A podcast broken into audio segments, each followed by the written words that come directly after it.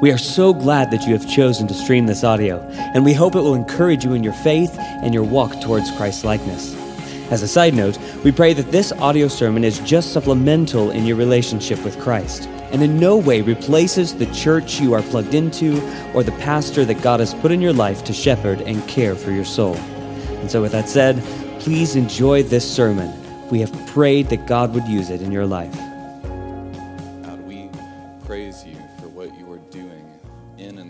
Church, in and through our lives, and through your church across the globe. And God, tonight, as we discuss uh, things from the book of Obadiah, God, we pray that you would show us more of yourself, show us more of your heart. And God, we pray these things in Christ's name. Amen. Well, good evening. I want to tell you a story about a woman named Joy.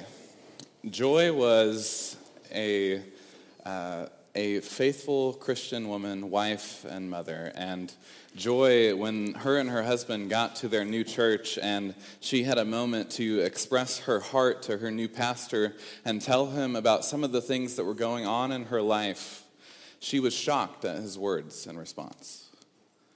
And the reason that she was shocked is because this was the first time in the first church and the first pastor that had actually responded to her with anything other than the problem is you, and you need to submit more.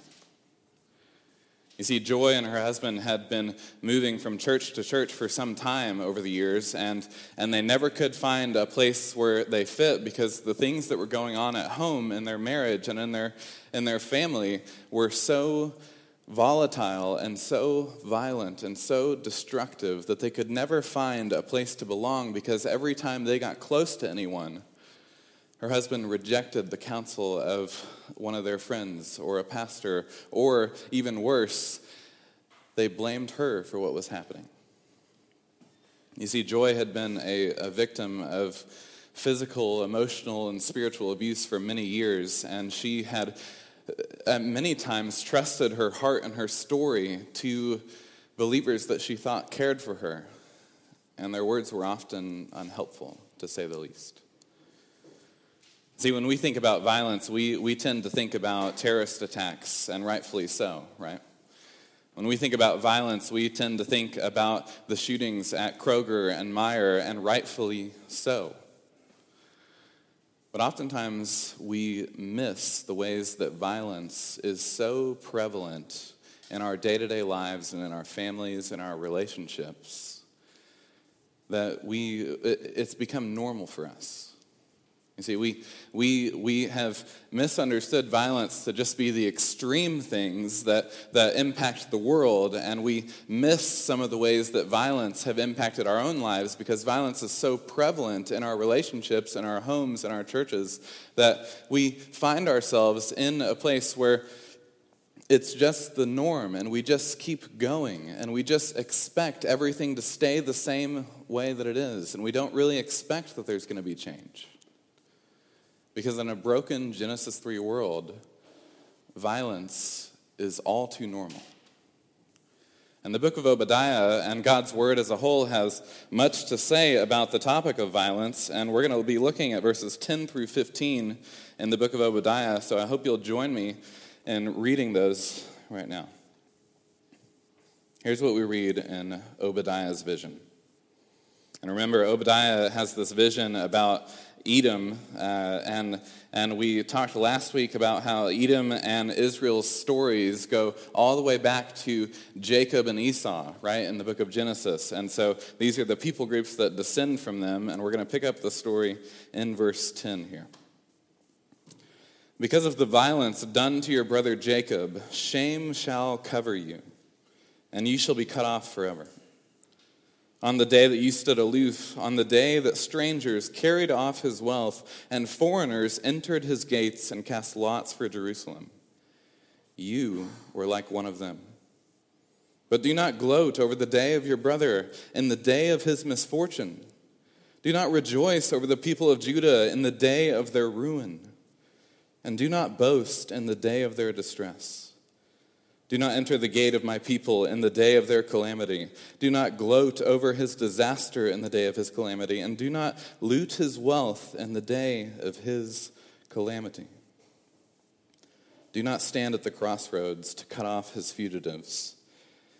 Do not hand over his survivors in the day of distress. So, Obadiah has something to teach us about violence here. The Lord has something to say to us about what violence looks like. And there's a lot of things that I think we can learn from Edom's violence against Jacob or against Israel that can be very applicable to our lives and our relationships. And, and just to kind of set the stage, you know, maybe you don't think that you have seen violence. Maybe you don't think that you've experienced violence. And so maybe just the idea of talking about violence isn't really that impactful for you. I just want to give you a couple of statistics that should show you why this should be an important topic to understand biblically, to understand what violence is, and to understand the way it impacts people's lives. Because the reality is, is that one in four women experience some form of domestic violence in their homes at some point in life. One in four women, 25% of women. And that's no less true in the church. And the, sta- the same statistic applies for sexual abuse as well. One in four women, one in six men at some point in life experience that kind of violence in their life. And so here's the sobering reality for us is that even though there's few of us in this room tonight, there are some of us who have experienced violence. And if we're to be Christians who love God and love one another well, then we need to understand what the Bible has to say on this topic and how we can learn from the book of Obadiah what violence looks like so that when we see it, we notice it. And then we need to understand how the gospel meets us in the midst of such dark places. And so the first thing we have to ask is, is what does violence look like? Well, I think in verse 10, we see firstly that violence has serious and eternal consequences. It says, Because of the violence that was done to your brother Jacob, shame shall cover you, and you shall be cut off where, when? Forever. Violence has an eternal consequence, a consequence that lasts. And so, what is violence? Well, violence, I think, can be biblically defined as an unjustified attack on the image of God in a person or a group of people that is carried out either overtly or covertly for the purpose of establishing power and control. So, in, in, on Sundays, we've been talking about the image of God, right, in the book of Genesis, and how important that is, and how what the Bible teaches us is that each and every one of us has inherent value, dignity, and worth. And then later on in the book of Genesis, what we're going to see is that in Genesis 9, the first time that uh, what we would call the death penalty is installed, uh, this idea that a life for a life, the idea there is, is Genesis 9 6. Here's how it's explained. Here's what it says Whoever sheds the blood of man, by man shall his blood be shed. And here's the reason For God made man in his own image.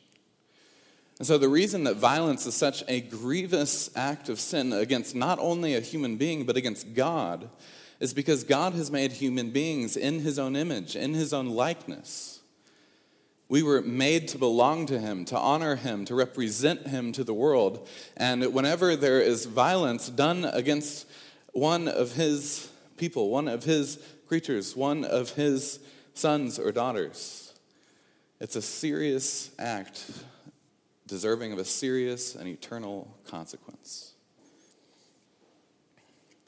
And so when we think about violence in, in our own lives, you know, um, right here in the book of Obadiah, we see this, this violence between these, these peoples, right? Where Babylon has come in and they have taken over Jerusalem and they have taken over the people of Israel, and Edom has given help, at least in a passive way, right? So maybe, maybe they weren't actively involved in the siege of the city or, or anything like that, but they passively agreed and went along with and assisted in some ways. And we see this violence between people groups but in our lives, you know, violence lands in very personal ways.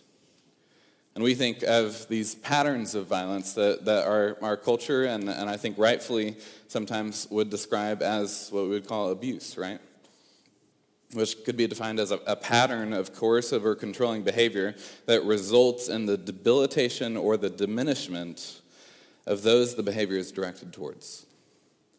So it has an impact on someone made in God's image. Violence matters and is so important because it debilitates, it diminishes, it, it hinders people from living the life that God has called them to because it's so damaging and destructive. And then we have to ask okay, so if, if this is what violence is, if it debilitates and diminishes, and if it's an attack on the image of God, whether that's in an individual setting or the setting of a people group like this, um, we have to ask who, who commits violence most often? Look at what verse 10 says there. At least in this circumstance, we see violence was done by someone very close. Because of the violence done to your brother, Jacob right? And, and just like just like Jacob, just like Israel experienced violence at the hands of a brother, of a people group that was meant to be close, that they were family. Their, their lineage went back to Jacob and Esau, right? And so they had a long family history. They were extended family. See, we experience violence most often in a family context as well. Um, the ways that we experience violence in our own lives are are most often with the people that we love and trust the most. That's why 25% of women experience domestic violence. They experience violence in their home with the people they're closest to. And it's no different for the people of Israel. Someone, a, a, people group that they are close to, that they're related to, is the one that's carrying act, out this grievous act against them. And Babylon is the one ultimately responsible, right? But then uh, we see that they, the Edomites, the, the, that's not the right word, Edom, the people of Edom, were involved in this, at least in a passive and supportive way. And that's what we're going to see here in just a moment. But it says that shame shall cover you and you shall be cut off forever. So, what is shame? Shame is this idea of dishonor that lasts. There's this idea of lasting consequence and punishment here, that violence brings about this lasting thing that, that will end up bringing dishonor that lasts. Edom is going to be wiped from the face of the earth as a people group. As a people, Edom is not going to continue to exist, God says, because of the violence they've been a part of. And so God sees this as a very serious offense. And, and I think one of the things that we can gain from the book of Obadiah is that Obadiah prepares us for this idea that those closest to us might sin in a similar way. That they might sin against us or a loved one with an act of violence of some kind. That Obadiah gives us hope as we see God walking his people Israel through an experience of this kind of violence, it gives us hope in our personal lives as well as we experience sin in a fallen, broken world, as we experience violence in our own lives.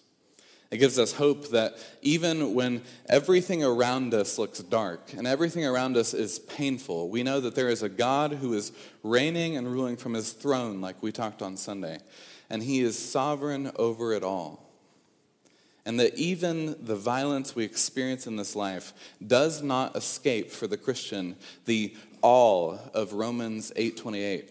All things work together for good for those who are called according to God's purposes, for those who love God.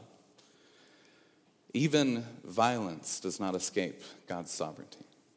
Even violence does not escape his good hand and his good providence in our lives, how he can turn even the most evil things that we experience in life and somehow work them for his own glory and our good.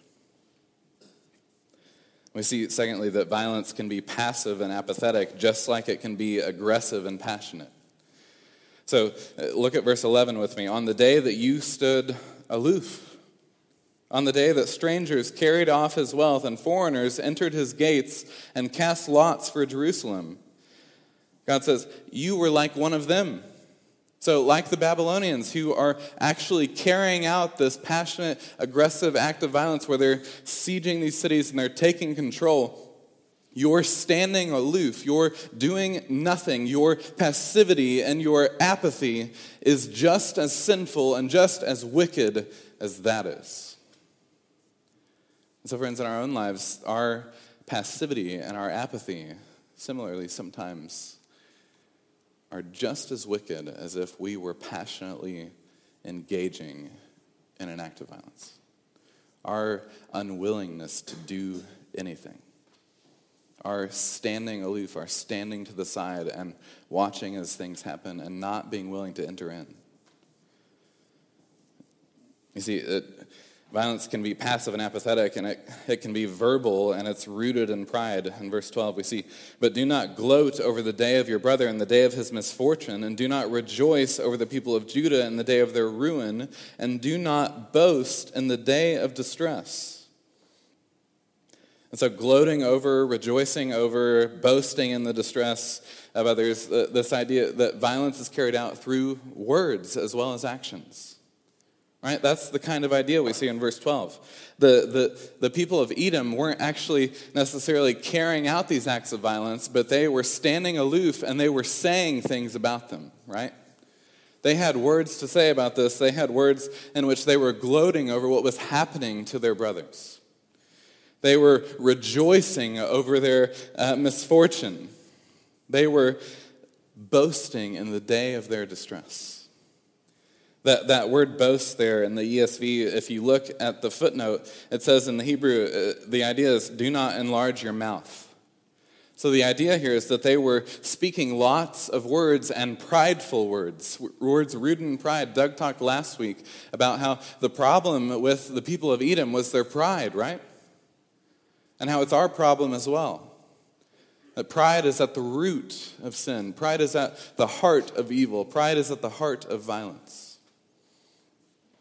And we see this kind of verbal violence, so that the violence or, or even the pattern of violence that we might describe as, as abuse in someone's life is, doesn't just have to be physical.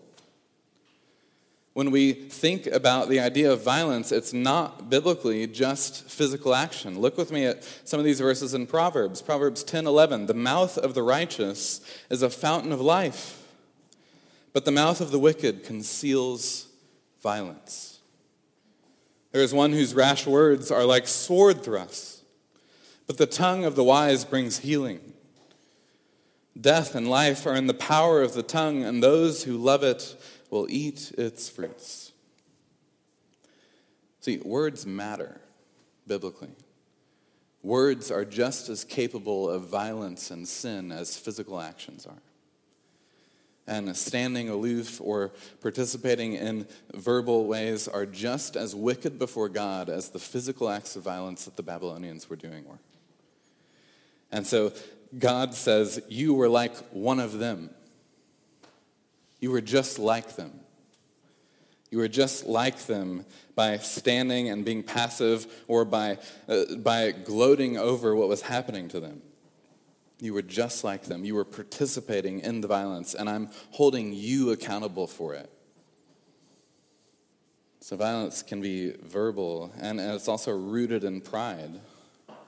You know, there's this, there's this prideful belief at the heart of all violence that says, I am better than you, I am more important than you. It's this distortion of our belief about what God's image means. See, we believe eh, eh, when we engage in violence, when we engage, whether it's verbal words or, or passive actions, passive aggression, or, or whether it's actual physical aggressive violence, whatever it looks like, the problem is we're believing something about ourselves, we're believing something about God, and we're believing something about the person that we're acting against. What we're believing about ourselves is that we're important, we're made in God's image, that, that even we're superior to the person we're interacting with. I mean, this is, this is at the heart of so many sins, right? This is at the heart of racism, right? This idea that I'm more important than you, I'm better than you. There's something about me inherently that is superior to you. That's what racism is rooted in, is pride. That's what sin is rooted in, is pride. That's what violence of all kinds is rooted in, is pride. This is why they gloat and rejoice and boast in the misfortune of their brothers and their ruin and distress. They, they do these things because they are prideful. As we read last week, the pride of your heart has deceived you, you who live in the cleft of the rock and your lofty dwellings, who say in your heart, Who will bring me down to the ground? They believe they're untouchable. They believe they're sitting in the mountains above everybody else, invincible and important. Uh, uh, uh, another proverb that gives us some help here it says a man who bears false witness so you know lying with his words against his neighbor is like a war club or a sword or a sharp arrow whoever sings songs to a heavy heart is like one who takes off a garment on a cold day like vinegar on soda. Am i reading that right? Vinegar on soda man. I thought i was reading it wrong. It's like man typo how that happen you know. Anyway, so, so the idea here is that there's, there's one who sings songs to a heavy heart, okay? So uh, in my discussions with other pastors and counselors, and even in some of my experiences, I have heard of, of men who have abusive tendencies laughing and whistling and even singing while their wife or children are in distress after they've had some kind of argument or there's been physical violence or something, uh, some of these men will just go on about the rest of their day like nothing has happened, singing songs to those with a heavy heart, having joy in the despair of others. This is the idea. This is what violence does. This is what pride does. When, whenever a people engages in violence like this, they, they gloat over the misfortune of others. They rejoice in their ruin. They boast in the day of their distress. They sing songs to those with heavy hearts. And fourthly, we see that violence takes advantage of the weak and the vulnerable in verse 13. Do not enter the gate of my people in the day of their calamity. Do not gloat over his disaster in the day of his calamity, and do not loot his wealth in the day of his calamity. So you see, there, the, the, the perpetrators of this violence, they enter the gate of God's people, right? So the gate would have made you think, would make us think about the city, right? And how you would enter a city in the ancient world through the gate, right? And whenever the Babylonians have conquered Israel, whenever they have subjugated them underneath their control, Edom, the people of Edom, see an opportunity when Israel is weak to enter in and take from them, to take from the vulnerable, to take from the weak. And this is what the violent do. They take from those who are in a weak position, who are vulnerable. They, they enter in and they, they loot their lives. They find pleasure in the pain, in the calamity of the victims of the violence. They see here's the reality, just statistically one in four women versus one in nine men experience physical domestic violence. So, the, and, and here's, here's just the reality. It's not saying anything about superiority or inferiority of men and women. It's just saying that men generally are, are bigger and stronger. And so, less often are they victims of physical violence than women and children. And, and the statistics show that, they demonstrate that, that the weak and vulnerable are those who are preyed upon by those who are violent. That the weak and vulnerable are taken advantage of just like the people of Israel are here, when they're at their weakest moment, when they're vulnerable, Edom sees an opportunity to take advantage. And this is the same thing that violent people do. Not just violent people groups, but violent individuals do this as well, where they see the weak and vulnerable and they see an opportunity. And so violence takes advantage of the weak and vulnerable. And then, fifthly, we see that violence attempts to control victims and prevent their escape. So look with me at verse 14. Do not stand at the crossroads to cut off his fugitives. Do not hand over his survivors in the day of distress. So, the idea here is that there are people in Israel who are trying to escape. They're running, they're fleeing. And the people of Edom, seeing them flee the Babylonians, they're standing at the crossroads. They're standing in their way on the road to prevent their escape and they're capturing them and sending them back to captivity for their own gain. And, and, and this is what violence does. We, the, violent people attempt to control the victims of the violence, they attempt to prevent escape. Not just in situations of war or battle like this, but in personal and familial contexts as well. You know, uh, Pastor Chris Moles, who does a lot of work with uh, violence related issues and, and counseling, he, he tells this story of an abusive husband who literally stood behind the car when his wife was trying to flee to keep her from going anywhere. And by the way, she tried to run him over because she was afraid. And guess who got slapped on the wrist legally? It wasn't him. It wasn't the man she'd been living in fear of for years. It was her. She got in trouble and had to be sent to a, a batter's intervention group because she tried to run him over with the car to escape his wrath. And, and he tells another story of, of a guy who who would take a piece of chalk and go out behind his wife's car every morning and draw lines underneath the tires so that he could know when he got back whether she'd left or not. See, violence has this desire for control and power that does not let go. This desire to be king so, that sinful, selfish desire that we all have in our hearts that we have to fight against, that says, I'm what's most important, I need to be king in life, and, and people need to serve me, it's escalated when there's violence. It's, it's dominating, it's life dominating. And, and there's this prevention of the people who are underneath it from, to try and keep them from escaping it try and keep them under control. And just this is what we see here in verse 14, where the people of Edom are trying to keep the people of Israel underneath this environment of violence. They're trying to send them back to the Babylonians who have conquered them. And they're literally standing in their way on the road, preventing their escape, just like the man who draws a line on the ground behind his wife's vehicle tires or who stands in the way to try to keep her from escaping. This is the kind of picture we have with violence. And so violence is pretty bad, right? Like, this is wicked. This is evil. This is destructive. And, and if we just look at this, it seems despairing. But that's not the end of the story. Look at verse 15.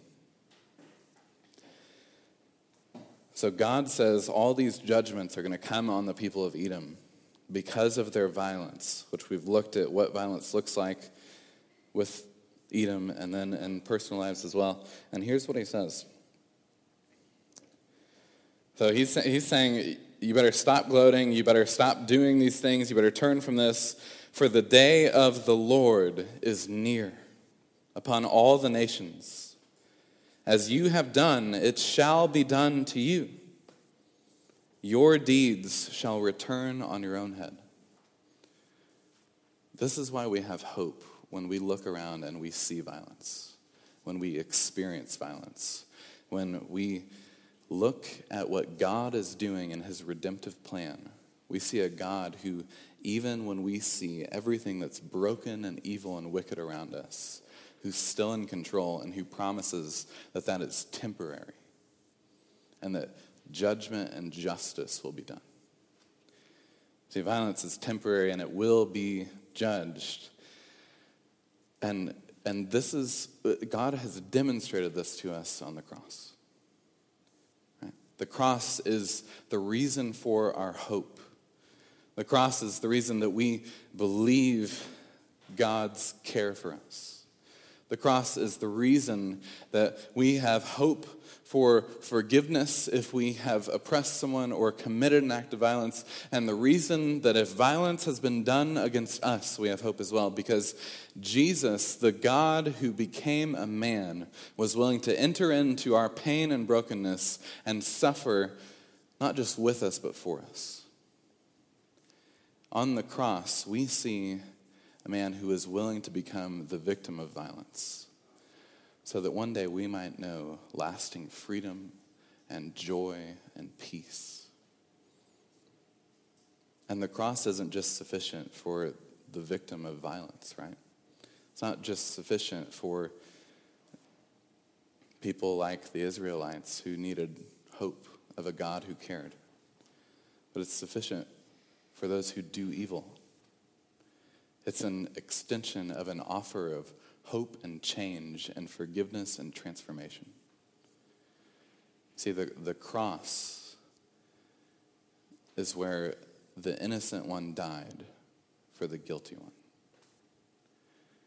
And that's why we have hope. Because our God doesn't just see violence and stand far off. He promises judgment in the future, and he exercises judgment on the cross as well. And in Jesus' death, we have hope whether we're sinner or sufferer. Because we have the God who identifies with us in our suffering and the God who dies for us because of our sin.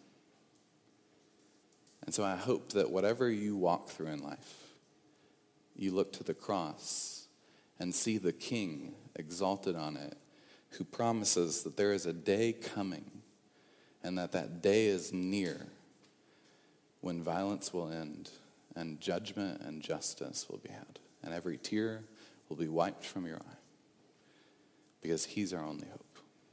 Would you pray with me? God, we are in such desperate need of you. In the midst of a world and lives that are so often broken by sin and evil,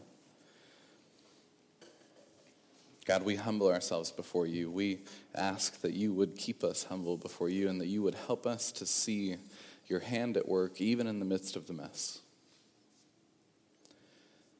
God, would you help us to know lasting peace and joy in you because of your Son, in whose glorious and awesome name we pray.